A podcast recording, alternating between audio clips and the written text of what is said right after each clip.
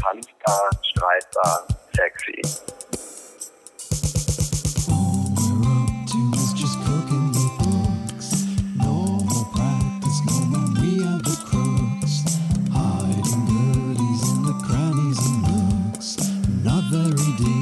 Next Level Literaturvermittlung.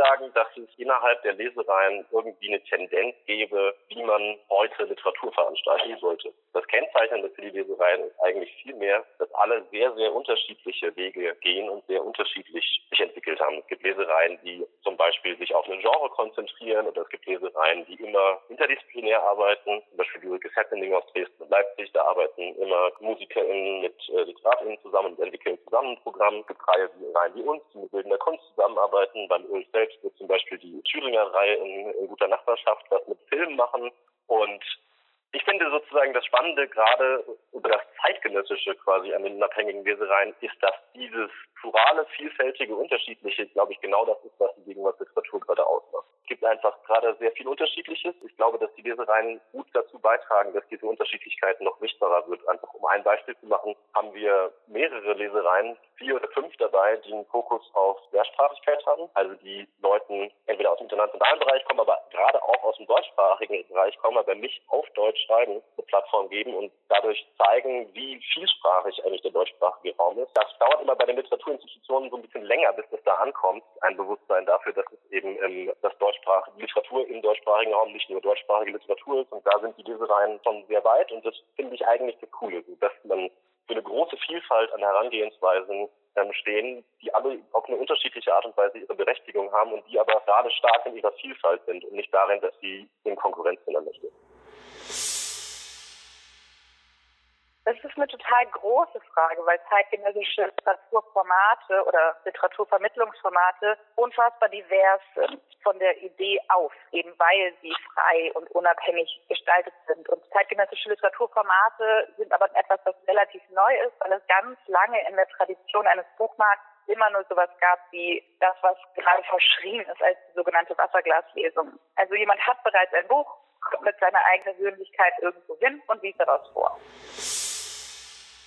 zeitgenössische Vermittlungsformate brechen dieses System auf und ähm, machen andere Sachen, stellen vielleicht ein Bier statt ein Wasserglas dahin, gehen vielleicht an andere Orte. Es liest vielleicht überhaupt niemand mehr live. Die Autorin, der Autor muss gar nicht mehr anwesend sein. Das sind zeitgenössische Formate, weil das historisch es noch gar nicht so lange gibt, aber auch, weil wir analog zu einem Begriff von zeitgenössischer oder Gegenwartsliteratur her denken, die ja auch viel formoffener und multiperspektivischer geworden. Das wollen wir eben auch abbilden mit den Formaten, die wir alle so jeweils einzeln entwickelt haben. Und das dann immer noch sowas sein eine Wasserglaslesung. Das ist auch gar nicht irgendwie dramatisch, wenn da kein großes Feuerwerk stattfindet, aber dann gibt es zumindest eine andere Art und Weise, Fragen zu stellen oder eine andere Art und Weise der Publikumsadressierung, die nicht mehr die Hemmschwelle hat, der klassische vorherige Betrieb so hatte.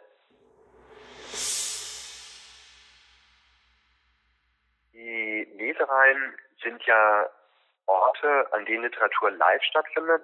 Das ist das, was das zusammenhält. Und unter zeitgenössische Literaturformate verstehen wir vor allem, dass der Rahmen dafür wichtig ist, um Literatur zu vermitteln und Orte zu schaffen, an denen Literatur in den sozialen Raum, also in einen Raum, wo Leute drüber sprechen, wo sie Freude daran haben, gebracht werden kann. Das kann ganz vieles bedeuten. Das kann unter anderem bedeuten, dass eine Lesereihe in einer Kneipe im Kiez stattfindet, wo man sowieso hingeht und wo man, wenn die Leute, die sich für Literatur interessieren, abends aus dem Büro kommen, vielleicht auch Lust haben, dahin zu gehen und nicht nochmal durch die halbe Stadt zu fahren, sondern an dem Ort Literatur genießen können, an dem sie eh sind.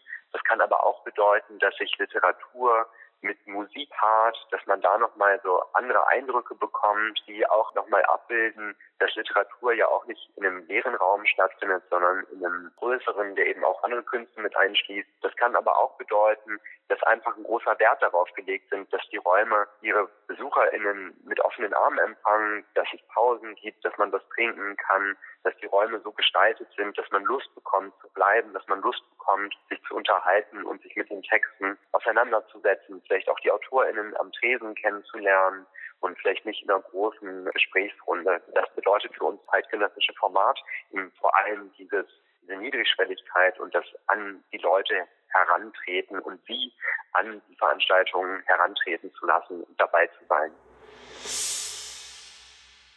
Erstmal, glaube ich, verstehen wir uns als zeitgenössische Literaturkuration und bei ULF, wir sind zwar die Organisatoren und Organisatorinnen, aber inhaltlich haben wir in dem Sinne da jetzt gar keine Vorgaben gegeben, weil wir an sich alle Lesereien in dem Sinne im kleinen Team repräsentieren. Und das sind ja wiederum die Lesereien, die ihre einzelnen Shows konzipieren und bespielen. Und da ist in dem Fall bei Ulf wichtig so dieser Begriff der Bottom-up-Kuration. Also wir sind ja kein Kurationsteam, wir sind ja keine Programmgestaltung, sondern koordinieren hauptsächlich. Wir koordinieren das Land in sich, also eine Leserei aus Köln dann und dann liest, aha, dann schauen wir, dass wir das, das natürlich da haben. Also das ist bei Ulf zumindest ganz wichtig zu sehen, dass es eben keine von oben geführte Programmentscheidung, sondern dass jede Lesereihe, und das ist, glaube ich, auch State of Gegenwartskooperation, eigene Konzepte mit sich bringt, die in dem Sinne jetzt nicht abgesprochen sind, weil es da nichts abzusprechen gibt